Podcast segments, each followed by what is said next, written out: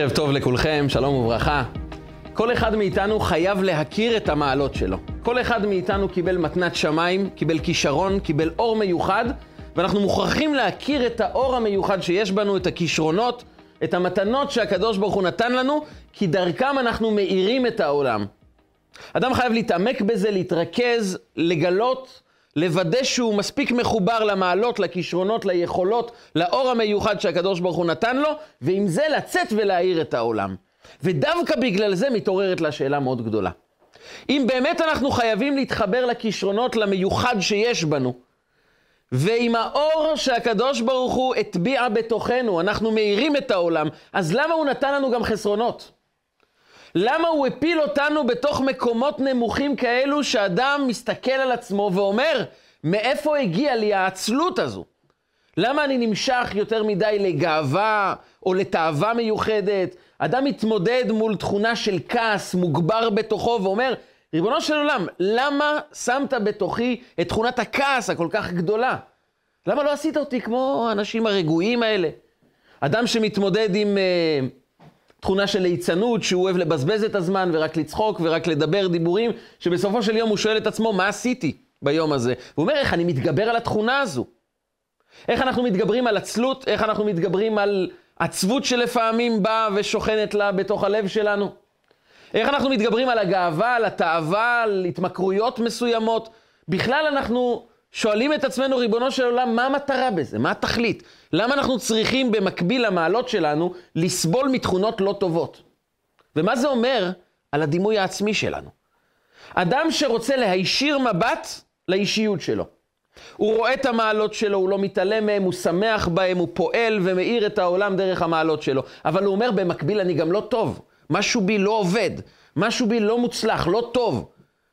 אז איך אנחנו אמורים להסתכל על עצמנו במבט ישיר, כנה, אמיתי, שביחד עם המעלות שלנו יש בנו גם חסרונות לא נעימים. למה יש לנו חסרונות, ואיך אנחנו יכולים להביט על עצמנו בצורה חיובית למרות הקשיים שיש לנו, הנפילות שיש לנו, למרות התכונות הלא טובות שקיימות בתוכנו. והתורה באה ללמד אותנו שאדם יכול להביט על עצמו בצורה עוצמתית, להאמין בעצמו, להרגיש חזק ומיוחד בעולם הזה, לא רק בגלל המעלות שלו, אלא בעיקר בגלל החסרונות. זאת אומרת, החסרונות לא אמורים להפיל אותנו כשאדם מגלה מידה לא טובה בתוכו. כשהוא מגלה איזה חיסרון עמוק שיש בו. הוא לא אמור ליפול מזה, אלא הוא אמור להפך להתעודד מזה, לקבל המון עוצמה של אמונה עצמית, של חיזוק, של כוח, והוא אמור לשמוח בחסרונות שלו. וזה נשמע לא הגיוני. איך אדם ישמח עם החסרונות שלו? איזה עוצמה אדם יכול לקבל לחיים שלו כשהוא מגלה כמה דברים לא טובים יש בו? הוא לא מנסה להעלים את זה, הוא לא מנסה לטאטא את זה מתחת לשטיח, הוא יודע, יש בי את החסרונות האלו, אני רוצה לעבוד על זה, אבל בינתיים אני מסתכל על עצמי במבט לא כל כך טוב. והתורה באה ואומרת, זו הזדמנות חייך, זה המקום הגדול ביותר שלך, כאן אתה הופך להיות באמת אדם חזק ומועצם. כאן מסתתר האור של החיים שלנו. והשאלה היא, איך מוצאים אור בתוך חיסרון? איך אדם מגלה שבתוך המקומות הלא טובים שבו, מסתתרת האישיות הגדולה שבו? ובדיוק על זה באה פרשת השבוע. פרשת השבוע מדברת בפרשת תזריע על דיני טומאה וטהרה של אדם. אישה כי תזריע זרע וילדה זכר, אישה יולדת, גבר, אישה, טומאה כזו, טומאה אחרת, כל מיני סוגי טומאות שקיימים באדם. מה שמפתיע בכל הסיפור הזה של טומאה וטהרה של אדם, זה העובדה שזה מגיע אחרי פרשת השבוע, שבוע שעבר, פרשת שמיני, ששם היה מדובר על טומאה וטהרה של מי? של הבהמות, החיות והעופות. מאוד מפתיע. כל הדינים של טומאה וטהרה מופיעים קודם כל אצל הבהמות, החיות והעופות, ורק אחר כך אצל האדם. מדוע? האדם הרי הוא נזר הבריאה, הבריאה נבראה בשבילו. התורה בוודאי נכתבה בשביל עם ישראל, אז קודם כל תדבר על טומאה וטהרה של האדם, של האיש, של האישה. הרי בשבילם נכתבה התורה, העולם נברא בשביל האדם, אז למה מדברים קודם כל על טומאה וטהרה של בהמות, חיות ועופות, לפני שמדברים על טומאה וטהרה של האדם, שהוא העיקר? ובדיוק בשביל זה בא אחד מחכמי ישראל בשם רבי סמלאי, וזה הרש"י הראשון בפרשת השבוע, אמר רבי סמלאי.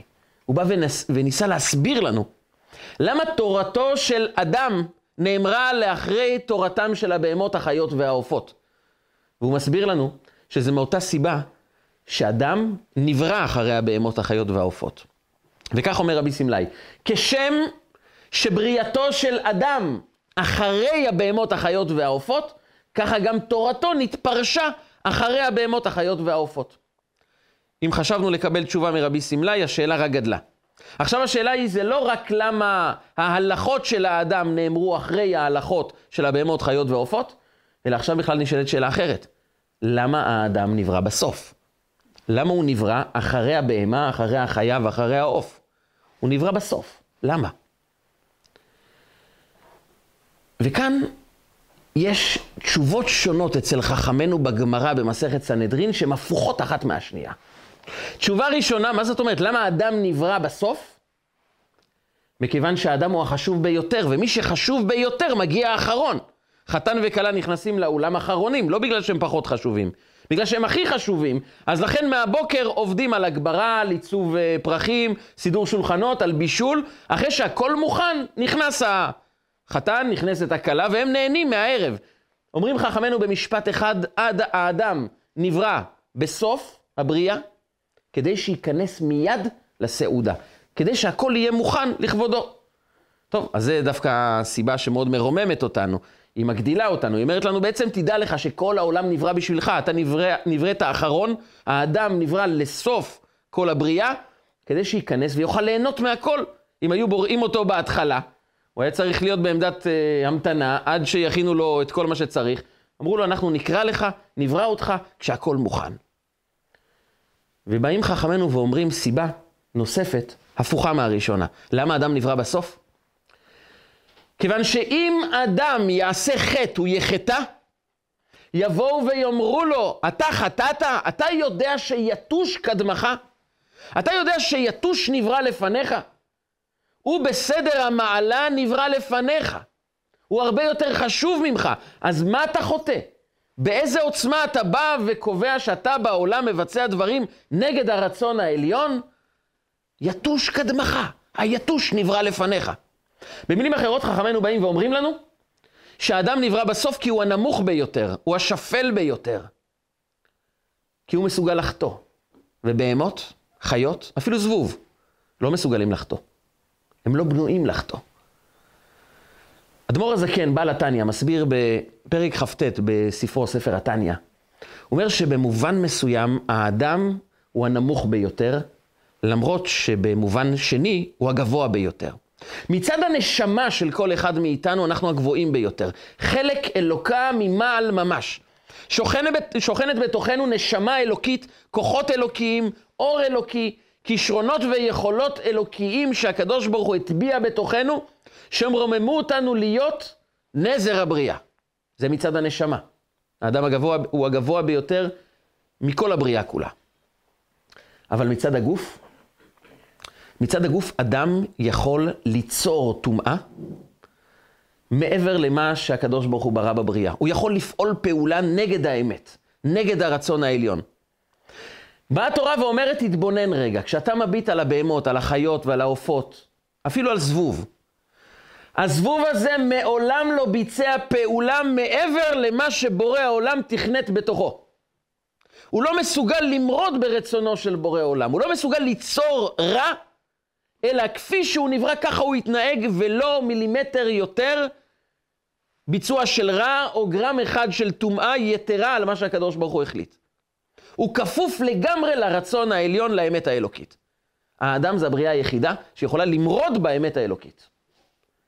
מצד הגוף של האדם, העולם הפיזי שלנו יכול להיות העולם הגרוע ביותר, הנמוך ביותר. וזה גם הסוד של בריאת האדם. האדם נברא בצורה שונה מכל בעלי החיים. כל בעלי החיים נולדו בצביונן, אומרים חכמינו. זאת אומרת, כאשר הקדוש ברוך הוא רצה לברוא את הבהמות, מיד האדמה הוציאה מתוכה בהמות. כל סוגי הבהמות נבראו חיים. גוף חי, ישרצו המים שרץ נפש חיה, ועוף יעופף. זאת אומרת, מיד נבראו העופות. איך נבראו העופות? הם לא נבראו גלמים ואז שמו בתוכם נפש, אלא הם נבראו חיים. הגוף שלהם מיד היה גוף חי. בין אם זה בהמה, חיה או עוף. האדם, וייצר השם אלוקים את האדם עפר מן האדמה, הוא ברא אותנו כגולם עפר מן האדמה, ועפר, אומרת החסידות, זה בעצם החומר הנמוך ביותר, הגס ביותר, הנחות והירוד ביותר, וזו בריאת גופו של האדם. וייצר השם אלוקים את האדם עפר מן האדמה. ורק אחר כך, ויפח באפיו נשמת חיים. אז הוא נתן את הנשמה. הנשמה היא הגבוהה ביותר, היא האלוקית, היא העוצמתית, היא האור הגדול, אבל הגוף שלנו, הגוף שלנו הוא החומר הירוד ביותר. כשהוא נברא, הוא היה רק גולם, עפר מן האדמה, לא היה בו שום חיות, שום תנועה אלוקית, אפילו לא כמו אצל בהמות. ואז הקדוש ברוך הוא חיבר את שניהם ביחד, ויהי האדם לנפש חיה. למה זה צריך לעבוד כך? למה זה צריך לעבוד בצורה כזאת שקודם כל יש גוף גולמי, בלי טיפת חיים, כולו עפר מן האדמה, ורק אחר כך שמים בתוכו נשמת חיים. למה זה צריך לעבוד ככה? עד כדי כך שזו גם הסיבה למה קוראים לנו אדם. למה אנחנו נקראים אדם? שתי סיבות. סיבה ראשונה, כיוון שנבראנו מן האדמה. האדם מלשון אדמה. סיבה שנייה, האדם מלשון אדמה לעליון. אתה מצד אחד דומה לאלוקים. אתה צלם אלוקים. יש בך נשמה אלוקית. אתה אדמה לעליון, לכן קוראים לך אדם, אבל מן הצד השני תזכור תמיד שאתה אדם גם מלשון אדמה. יש באדם מצד אחד אור אלוקי אינסופי, מצד שני יש בו תכונות פיזיות חומריות שמורידות אותו לשאול תחתית. מורידות אותו לשיא התאוות, לשיא הנפילות, ושניהם נמצאים באדם גם נשמה וגם גוף. גם עפר מן האדמה וגם ויפח באפיו נשמת חיים, וזה החיבור שלנו לנפש חיה. ולמה אנחנו צריכים תמיד לתמרן בחיים שלנו בין אור אלוקי עליון, שאנחנו חווים לפעמים את האור הזה ואומרים לעצמנו כמה אנחנו גדולים, כמה אנחנו מרוממים, כמה יש בנו קדושה, ולפעמים אדם פוגש את הנפילות שבחיים שלו, את התכונות הלא טובות, והוא אומר לעצמו כמה אני גרוע. ואנחנו נמצאים בשתי המקומות האלו, נשמה גבוהה, אדמה לעליון, ומצד שני אדמה, חיסרון, עד כדי כך שבאים לאדם ואומרים לו, יתוש קדמך, היתוש לא חוטא כמוך. ואנחנו אמורים לתמרן בין שתי התנועות ההפוכות האלו בחיים שלנו.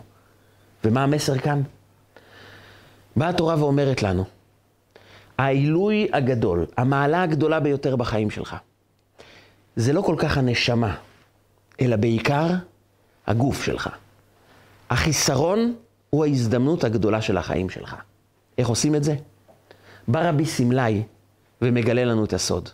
רבי סמלי, כתוב את השם שלו במדרשי חכמינו וגם בפירוש רש"י באופן נדיר. לא תמיד רש"י מסביר לנו בכל פירוש מי אמר את הפירוש הזה. הוא כותב לנו את פרשנות המקרא בלי לצטט לנו איזה חכם אמר איזה פירוש. אבל לעיתים נדירות רש"י יוצר ואומר לנו את האדם, את החכם, שאמר את הפירוש הזה. ורש"י בוחר דווקא כאן, תחילת פרשת תזריע, לספר לנו שמי שאמר את התובנה הזו שהאדם נברא בסוף הבריאה כי הוא הנמוך ביותר, וזו הסיבה גם שתורתו מתפרשת אחרי הלכותיהם של הבהמות, החיות והעופות, כי האדם הוא הנמוך ביותר מצד הגוף שלו, ולכן הטומאה שהוא יכול לייצר בעולם, הירידה, הנחיתות, שהאדם יכול להוביל את העולם אליה, היא הרבה יותר גרועה ממה שיעשו החיות האכזריות ביותר. האדם יכול לגרום לכאב, לצער, לטומאה כל כך גדולה, לנחיתות מוסרית, שאף בהמה לא יכולה להוביל את העולם. ולכן תורתו של אדם נתפרשה בסוף. כי התורה עובדת מן הקל אל הכבד. קודם כל טומאה וטהרה של בהמות וחיות. גם בהמה או חיה שהיא לא טהורה, אבל היא לא מייצרת טומאה אחרת, חוץ ממה שאלוקים נתן בתוכה. ורק אחר כך עוברים לאדם שהוא יכול לייצר טומאה, הוא יכול לייצר רוע, הוא יכול לייצר כאב. אז עוברים מן הקל אל הכבד, וזו הסיבה שנבראנו בסוף הבריאה. זו הסיבה שפרשת השבוע מדברת על טומאה וטהרה של אדם, אחרי ששבוע שעבר דיברנו על טומאה וטהרה של הבהמות. כי האדם הוא האחרון, הוא הנמוך והשפל ביותר מצד הגוף ומצד התנועות הפיזיות שהוא יכול לבצע כאן בעולם, של חורבן, של הרס, של כאב, של טומאה. וזה לא נותן לנו עידוד יותר מדי גדול. אבל רש"י מגלה לנו, תסתכלו על מי היה רבי סמלאי. כשאתם תתבוננו בחייו של רבי סמלאי, אתם תבינו איך להפך. לא רק הנשמה שבך, לא רק המעלות שבך מרוממות אותך, מביאות אור לעולם, אלא החסרונות האלו, המקום הירוד הזה, המקום הנמוך, הוא המקום שבו אתה יכול להעיר. כי זה היה סודו של רבי סמלאי. מה היה לרבי סמלאי? מספרת הגמרא במסכת פסחים דף ס"ב. סיפור מעניין. בא רבי סמלאי וביקש לשוחח עם רבי יוחנן. רבי יוחנן היה גדול חכמי ישראל בארץ ישראל. הוא לא רק היה מגדולי החכמים, הוא היה גם מגדולי המיוחסים. אומרים שהוא מתייחס עד ליוסף הצדיק, במשפחה שלו היו צדיקים, החל מיוסף הצדיק והלאה בניו של יוסף. הוא משתייך למשפחה מיוחסת בעם ישראל. והיה לו ספר שלא לימדו את כל חכמי ישראל את הספר הזה, קראו לספר הזה ספר יוחסין. הספר הזה נגנז בהמשך, זה היה צער מאוד גדול לחכמי ישראל, אבל בספר הזה, אומרים רבותינו, היו דרשות על חשיבות המשפחה המיוחסת, על אדם שיש לו במשפחה אנשים גדולים. ובספר הזה היו גם כתובים כל הייחוסים של המשפחות המיוחדות שיש בעם ישראל. איזה נביאים היו במשפחה הזו, איזה חכמי ישראל, איזה גאונים, איזה מנהיגים היו שם, והספר הזה היה נסתר, היו מגלים אותו רק לאנשים מיוחסים. חלק מהצורך להשתמש בספר הזה, מלבד הלימוד הגדול שהיה בספר, זה כדי שגם אדם רוצה להתחתן או לחתן את uh, ביתו או את בנו, הוא מחפש איזו משפחות, אילו משפחות הן משפחות מיוחסות, ואז הוא הולך לחפש שם חתן לביתו או כלה לבנו. ויום אחד מגיע רבי סמלי לרבי יוחנן ואומר לו, רבי, למדני ספר יוחסין. אני רוצה ללמוד את הדרשות של ספר יוחסין. אומר לו רבי יוחנן, אתה יודע שיש בעיה, לא מלמדים כל אחד. יש כלל שאמרו לנו רבותינו, לא מלמדים ספר יוחסין, לא ללודים ולא לנהרדאים. לא לאלה שגדלו בלוד ולא באלה, לאלה שגדלו בנהרדה, זה עיר בבבל. אומר לו, אז אני צריך לשאול אותך, מאיפה אתה מגיע? אומר לו, רבי, אני נולדתי בלוד, גדלתי בנהרדה. זאת אומרת, אז אתה גמור לגמרי. אתה מבין שאין לך שום סיכוי. אין מלמדים לא ללודים ולא לנהרדאים, וקל וחומר לך שנולדת בלוד וגדלת בנהרדה.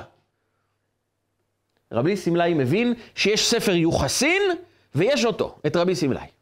הוא נמצא במקום ההפוך לגמרי. הוא לא יכול ללמוד ספר יוחסין כי אומרים לו, אתה מכל הכיוונים לא מיוחס. ורבי סמלאי בא ואומר לנו, את סוד חייו. יש לנו שתי סוגי מעלות. שני סוגי מעלות בחיים שלנו, מעלה אחת שקוראים לה ספר יוחסין. מה זה ספר יוחסין? ייחוס זה דבר שאדם לא עובד עליו. אין אדם שעובד על ייחוס. אדם נולד לתוך משפחה מיוחסת, הוא עשה פעולה, הוא עבד על זה, הוא התאמץ עבור זה, הוא למד, הוא השקיע, הוא התייגע, לא, הוא פשוט נולד למשפחה הזו. אז זה מעלה, זה נותן לו המון עוצמה, המון הכרה היסטורית, פנימית. אני משתייך לשושלת רבנית, מפוארת, מכובדת. זה נותן לו המון עוצמה, זה נותן לו כוח. יש בו משהו בתוך הנפש שהגיע בירושה מאבותיו ואבות אבותיו, שהוא יכול לפעול באמת בעולם טוב יותר. ולכן התורה לא מזלזלת בייחוס. התורה אומרת, יש ספר יוחסין. מבט כולל יותר, ספר יוחסין זה מה שקיבלנו מתנה מלמעלה. יש לנו מעלות שקיבלנו אותן מהקדוש ברוך הוא בלי להתאמץ. יש אדם נולד אומן. יש לו כבר אומנות, הוא צריך ללמוד כדי לדייק את עצמו טוב יותר, אבל הוא נולד. רואים לפעמים יצירות אומנותיות. רואים אדם מוזיקלי, אומרים זה מתת שמיים הדבר הזה. זה כמה שתעבוד לא תגיע לרמה המוזיקלית. הוא גאון מוזיקלי, הוא נולד עם כישרון מוזיקלי היסטורי. זה מתנת שמיים. וזו מעלה גדולה. ואדם צריך להכיר את המעלות שלו כדי לדעת איך אני בא להאיר את העולם. זה הייחוס שיש לאדם. זה המעלה הגדולה שאדם קיבל. הוא לא עבד על זה, הוא לא התאמץ, אבל יש לו את זה. הוא קיבל את זה מאבותיו, ממשפחתו, הוא קיבל את זה מתנת שמיים, והמעלה של כישרון שניתן במתנה מהשמיים, זה שהוא גובל בתחושה על-טבעית. יש פה משהו אלוקי. לפעמים רואים אנשים שמייצרים יצירה אומנותית, או הם אה, מוזיקליים בצורה מאוד, מאוד מיוחדת. אתה אומר, זה, זה, זה כוח אלוקי מתגלה בתוכו. זה משהו. זה כישרון שהוא מבטא מעט מהכוח העל-טבעי בתוך הטבע. אבל יש לו חיסרון אחד, זה לא אנחנו. זה לא מי שאנחנו באמת. האדם לא יכול להתבטא, לבטא את הנפש, הוא לא יכול להזדהות פנימית עם דבר שהוא לא עבד עליו. זה כישרון, זה מתנה, זה כוח שאנחנו צריכים להכיר אותו כדי להאיר איתו את העולם, כדי להביא טוב לעולם, כדי להוציא מתוכנו את הטוב ולשתף בו את האנשים סביבנו. אבל האדם זה לא מה שהוא קיבל, האדם זה מה שהוא יוצר. אנחנו זה לא מה שקיבלנו כמתנה, אנחנו זה מה שעבדנו עליו, התייגענו עליו. וזה המעלה שבאה מעבודה, ממאמץ. אומר רבי סמלי, לי אין כל כך את המעלה של ספר יוחסין, אבל יש לי מעלה אחרת. כשאני פוגש את האדמה שבקרבי, כשאני פוגש את העובדה שאני רחוק לגמרי מספר יוחסין, אין לי ספר יוחסין. אני פוגש את החלקים הנמוכים באישיות שלי. אז אני יכול לייצר דבר חדש, אז אני יכול לגרום למעלה שהיא באה בזכות העבודה שלי. ועבודה של אדם מחברת אותו עם המעלה שלו. אז האדם פתאום מתחיל להעיר. כאן אנחנו פוגשים את נפשו של האדם. את האדם אתה פוגש לא במתנות שהוא קיבל מלמעלה, אתה פוגש במה הוא עובד, במה הוא התאמץ, במה הוא השקיע, מה הוא הפך כאן בעולם, מה הוא שינה, על מה הוא נלחם, על הדברים שהוא נלחם עליהם, שהוא התייגע עליהם, שהוא התאמץ. הוא פגש את החיסרון. הוא התמודד מול עצלות או מול עצבות, מול דיכאון, מול תאוות, מול התמכרויות, מול גאווה, מול כעס, והוא עבד על זה. הוא שינה את זה, אפילו במילימטר. מה שנקרא בלשון החסידות מנחת עני. מנחת עני זו הייתה מנחה שאדם היה מקריב בבית המקדש, שהייתה מנחה מאוד מאוד פשוטה. אבל זה הוא נתן את עצמו במנחה הפשוטה הזאת, התקדמות קטנה, אבל הוא עשה משהו חדש. יש אנשים שמגיעים לבית המקדש עם קורבנות מיוחד, מיוחדים מאוד. יש אדם שמביא פרים, אלים, כבשים, הוא יוצר ככה איזה מערכת של קורבנות מאוד מאוד מפוארת, מאוד מיוחדת, עם קורבנות מאוד גדולים, שהוא השקיע הרבה כסף על זה. על זה נאמר בתורה, אדם כי יקריב. אנשים שמקריבים. יש מקום אחד בתורה שנאמר, ונפש כי תקריב. יש רק מקום אחד ששם נאמר, פה זה לא קורבן של אדם, זה קורבן של נפש. מתי התורה מדברת על נפשות? נפש זה משהו רוחני, נפש מקריבה קורבן, אדם מקריב קורבן. המקום היחיד בתורה שנאמר ונפש כי תקריב קורבן מנחה. קורבן מנחה זה קורבן שהוא לא איל גדול, לא פר שמן, לא איזה כבש מכובד, אלא סולת, בלול בשמן, עם מעט תבלין שנקרא לבונה, זה קערת קוסקוס. סולת. אדם מקריב את זה, זה קורבן מנחה. ונפש, כי תקריב קורבן מנחה. אמר הקדוש ברוך הוא, מי דרכו להקריב קורבן מנחה? רק העני. מעלה עליו הכתוב כאילו נתן את נפשו לקדוש ברוך הוא. זה לא אדם שנותן חלק מהכסף שלו, זה לא אדם שמשקיע כלכלית בקורבנות, זה אדם שבא לתת את הנפש שלו. וכאן אומר הקדוש ברוך הוא, אני לא מסתכל על כמויות הקורבנות, אני מסתכל על מה נתת. ואדם העני שהוא נותן מעט סולת, הוא נותן את נפשו, אומר הקדוש ברוך הוא, כאן ונפש כי תקריב קורבן מנחה. וכאן הקדוש ברוך הוא אומר לנו, יותר משאני חפץ בעולות וזבחים, אני חפץ בנפש שלך. ואיפה אנחנו נותנים את הנפש שלנו? ברבי סמלי ואומר, את הנפש אתה נותן באדמה, במקום הנחות שלך. זה מקום העבודה שלך, וכאן אתה נותן את עצמך. כי מה שקיבלת מתנה מלמעלה, הנשמה האלוקית, הכישרון הגדול, זה מתנה, לא עבדת על זה, וזה לעולם לא יבטא את מי שאתה. לכן קיבלנו עוד מתנה, חסרונות. קיבלנו מצד אהבתו של הקדוש ברוך הוא אותנו. הוא נותן לנו את ההזדמנות להיות מי שאנחנו, לגלות את הנפש שלנו, ולכן הוא ברא בתוכנו חסרונות, כדי שתעבוד ותגלה את מי שאתה. אז המעלה, המעלה שתתגלה בתוכך מתוך השינוי הקטן, זה אולי מנחת עני, אבל המנחת עני מבחינתו של הקדוש ברוך הוא זה את נפשו הוא נותן. כאן אתה נותן את עצמך וזו המעלה הגדולה של החיים שלנו, היכולת לשנות מעט להפוך את האדמה לאדמה לעליון, מעט.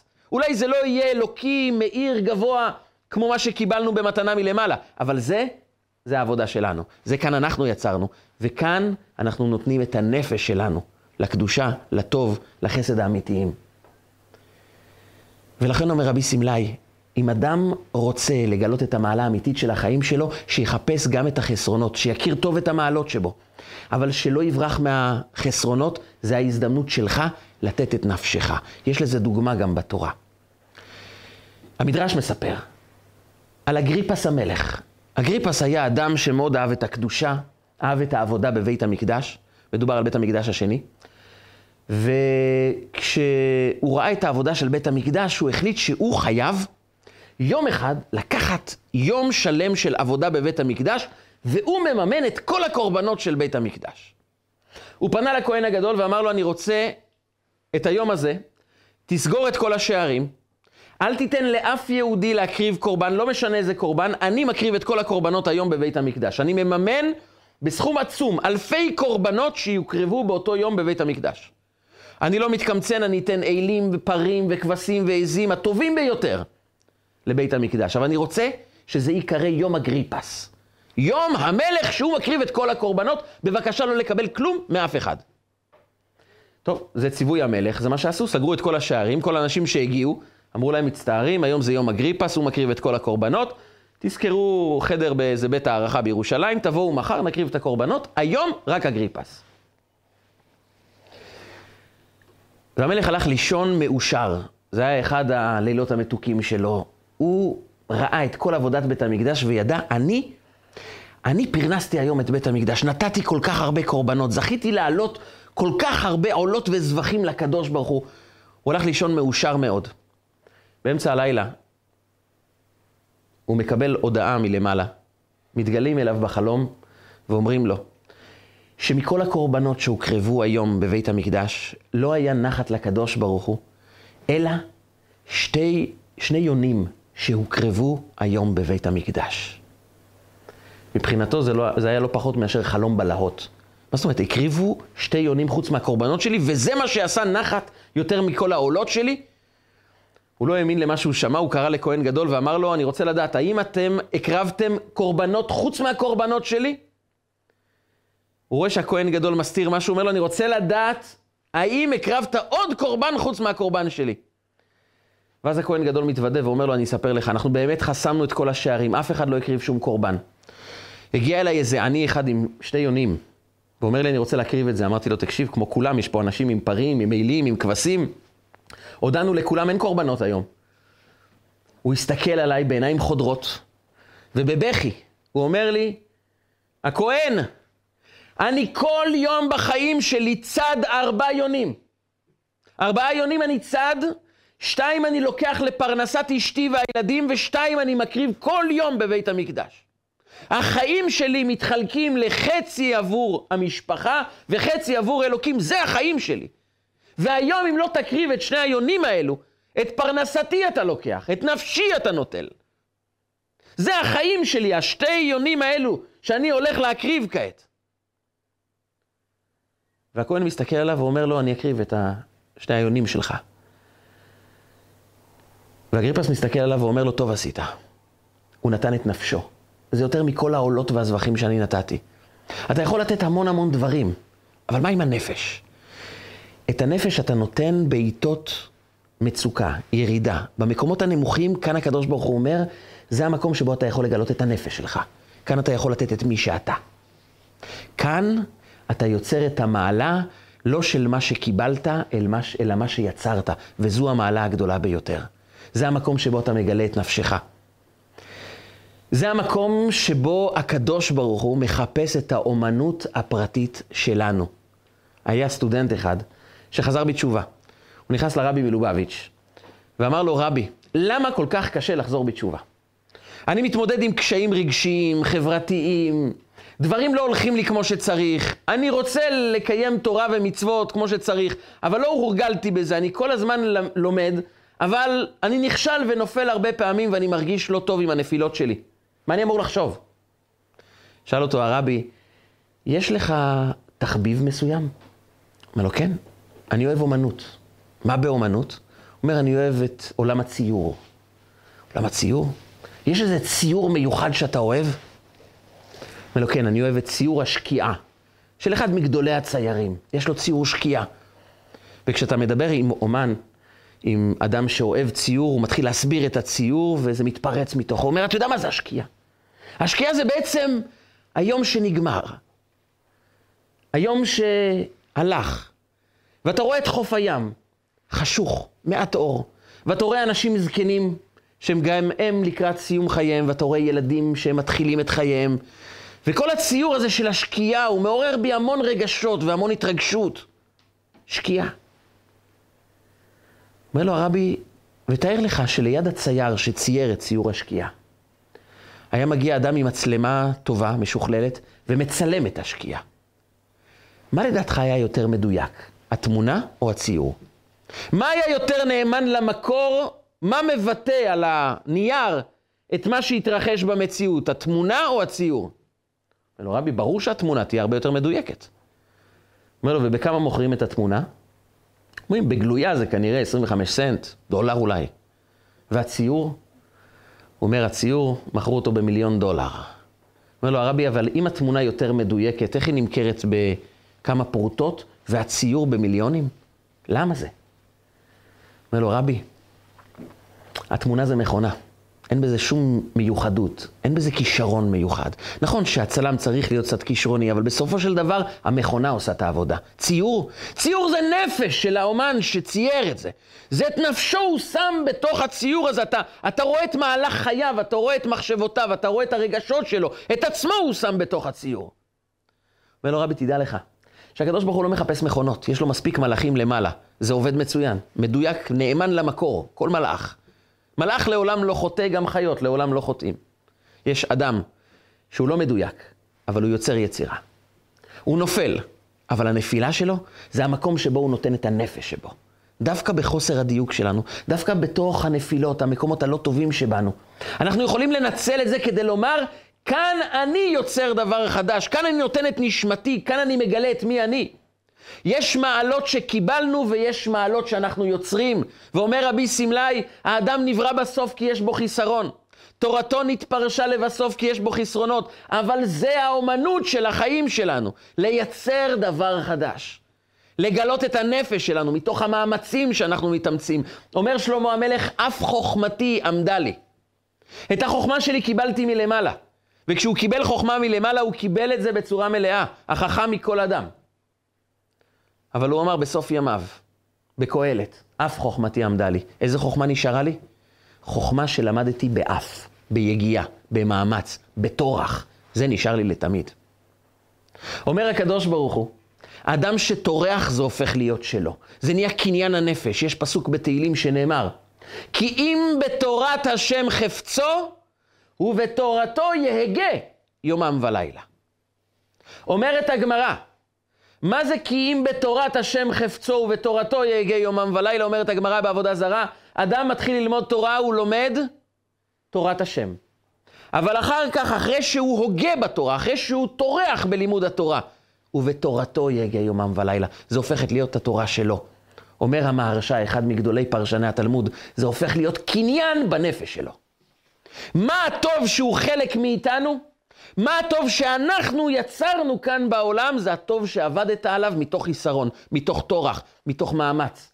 האדמה היא סוד האדמה לעליון. הנשמה היא באה רק לתת לנו את הכוחות לגלות מתוך האדמה את הצמיחה האמיתית של החיים שלנו. זה הסוד של העבודה הראשונה בבית המקדש. מה הייתה העבודה הראשונה בבית המקדש? קוראים לזה תרומת הדשן. זה שם מאוד יפה, זה נשמע משהו מאוד מאוד קדוש, אבל במילים פשוטות זה אומר לפנות אשפה מהמזבח. המזבח זה המקום שבו הקריבו עליו קורבנות במשך כל הלילה. זאת אומרת, במשך היום הקריבו קורבנות, וכל הלילה נשרפו איברי הקורבן. בבוקר מה שנשאר זה אפר, זה פסולת, וצריכים לפנות את המזבח מהפסולת. ויש מצווה ראשונה שקוראים לה תרומת הדשן. הייתה על זה הגרלה. כל הכוהנים רצו להשתתף בתרומת הדשן, כי זו הייתה מצווה שהייתה הופכת את האדם שמבצע אותה לעשיר. במילים אחרות, מי שהיה מפנה ראשון את האשפה, את הדשן, מהמזבח הופך להיות עשיר. על מה הם רבו? למה המצווה הזאת לפנות אשפה, לפנות את הדשן, הופך אדם לעשיר? למה? באה התורה ומלמדת אותנו, תרומת הדשן זה כהן עולה עם מחתה. לוקח מעט מהמזבח, הוא לוקח מעט מהפסולת, יורד בכבש למטה, פונה לשמאלו ויש שם חור קטן ליד המזבח, והוא שם מעט מהפסולת בחור הזה. תרומת הדשן. הוא הרים תרומה להשם מהפסולת, וזה הפך אותו לעשיר. על זה כולם רבו, כולם ניסו לחפש לקיים את המצווה הזאת. למה? אומר הקדוש ברוך הוא, העבודה הראשונה שלך ביום, בבית המקדש הפרטי שלך. אתה רוצה להצליח בחיים, אתה רוצה מעלה אמיתית? תתחיל עם תרומת הדשן, תיקח את הפסולת. תסתכל על החיסרון הזה ששובר אותך, שמפיל אותך, ותגיד, את זה אני מרים תרומה להשם. זו תהיה התרומה שלי. אני אעבוד על התכונה הזאת, אני אשנה אותה. אומר הקדוש ברוך הוא, זו העבודה הכי חביבה, זה הראשון, זה הבסיס. קח מעט מהפסולת, ותגיד, עם זה אני מייצר את לוחות הברית. פסול לך שני לוחות אבנים כראשונים. למה המילה פסול?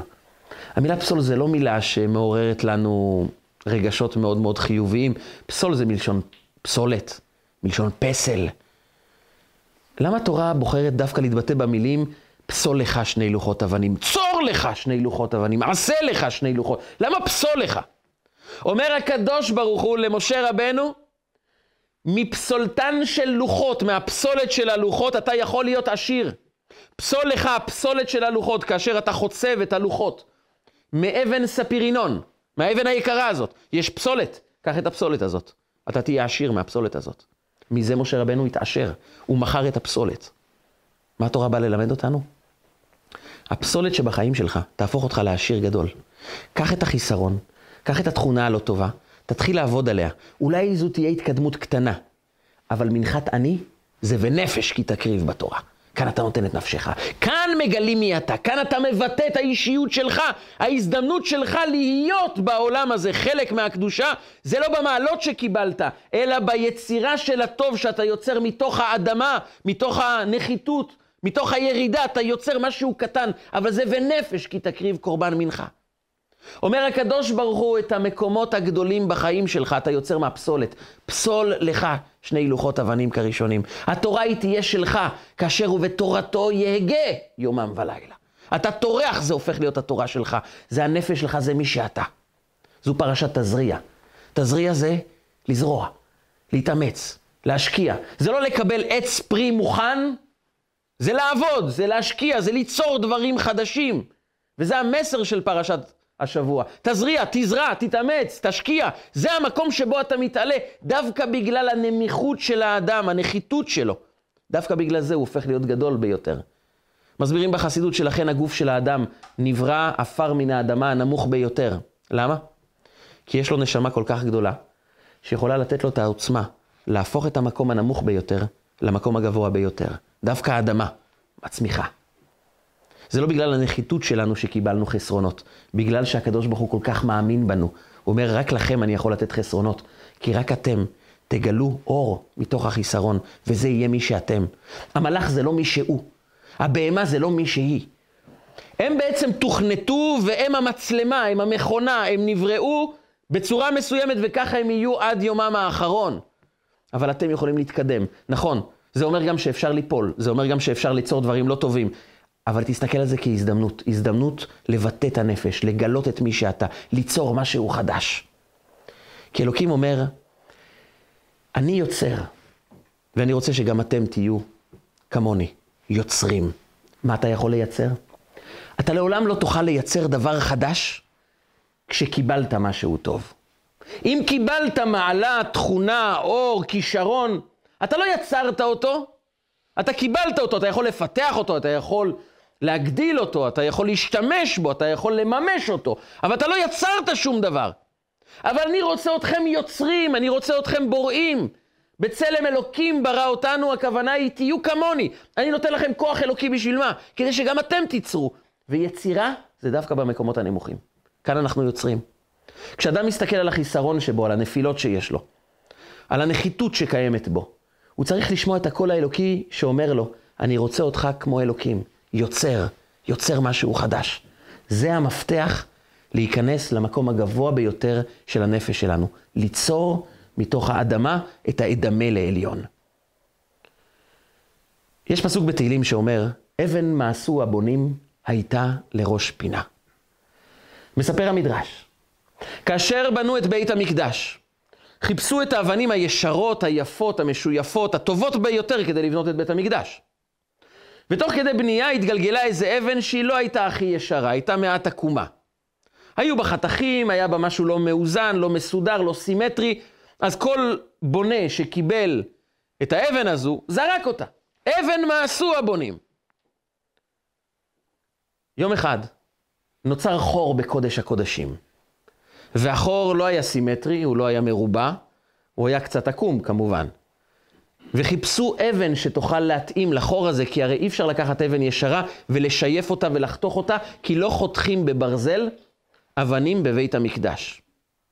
לא משתמשים בכלי ברזל כדי לחתוך אבנים בבית המקדש. אז חיפשו אבן שתתאים לחור הזה שנוצר בקודש הקודשים, במקום הקדוש ביותר. ואז נזכרו, נזכרו שהייתה אבן, שכולם זרקו אותה, אבן מה עשו הבונים, ופתאום כולם התחילו לחפש אותה. ואמרו, איפה היא האבן הזאת? מצאו את האבן, הביאו אותה לקודש הקודשים, והיא התחברה בדיוק לחור שנוצר בקודש הקודשים. ועל זה אמר דוד המלך, אבן מה עשו הבונים, הייתה לראש פינה. האבן הזאת שאף אחד לא רצה אותה, היא אבן הפינה במקום הקדוש ביותר. כיוון שהחיסרון שלנו, הוא לא בא להשפיל אותנו, הוא לא בא לומר לנו, תשמע, אתה נחות, אתה לא טוב, אתה לא מוצלח. הוא בא לומר לנו להפך. זה המפתח שלך לקודש הקודשים. בגלל זה קיבלת את החיסרון, כי זה מה שיבנה בתוכך את קודש הקודשים של החיים שלך.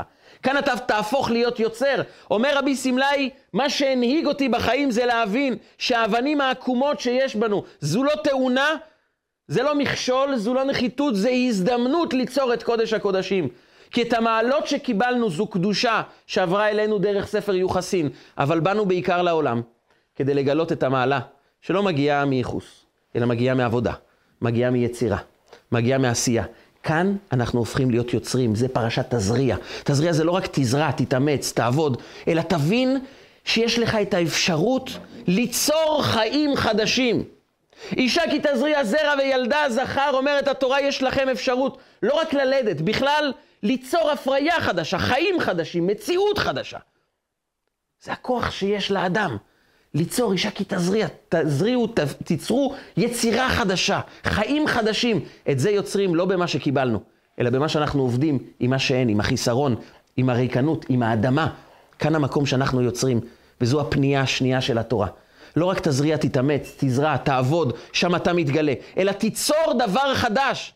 האפשרות שלנו ליצור דבר חדש זה לומר, נכון, יש לי את הספר יוחסין, אבל את הספר יוחסין, אני משתמש בו, מגלה בו אור, אבל אני מתעסק בעיקר בייחוס שאני הולך לייצר, בחידוש שאני הולך לחדש כאן בעולם. וכאשר יש לאדם חיסרון, נפילה, תכונה לא טובה, במקום לבכות, זה, זה הזמן לומר לעצמנו, זה המפתח שלי לקודש הקודשים של החיים שלי. זה אבן מעשו הבונים, כולם מואסים בזה. כולם צועקים עליי ואומרים לי, התכונה הזאת יש בך, כמה אתה לא טוב, אבל אני יודע שהתכונה הזאת, המקום הזה, יהפוך אותי לראש פינה.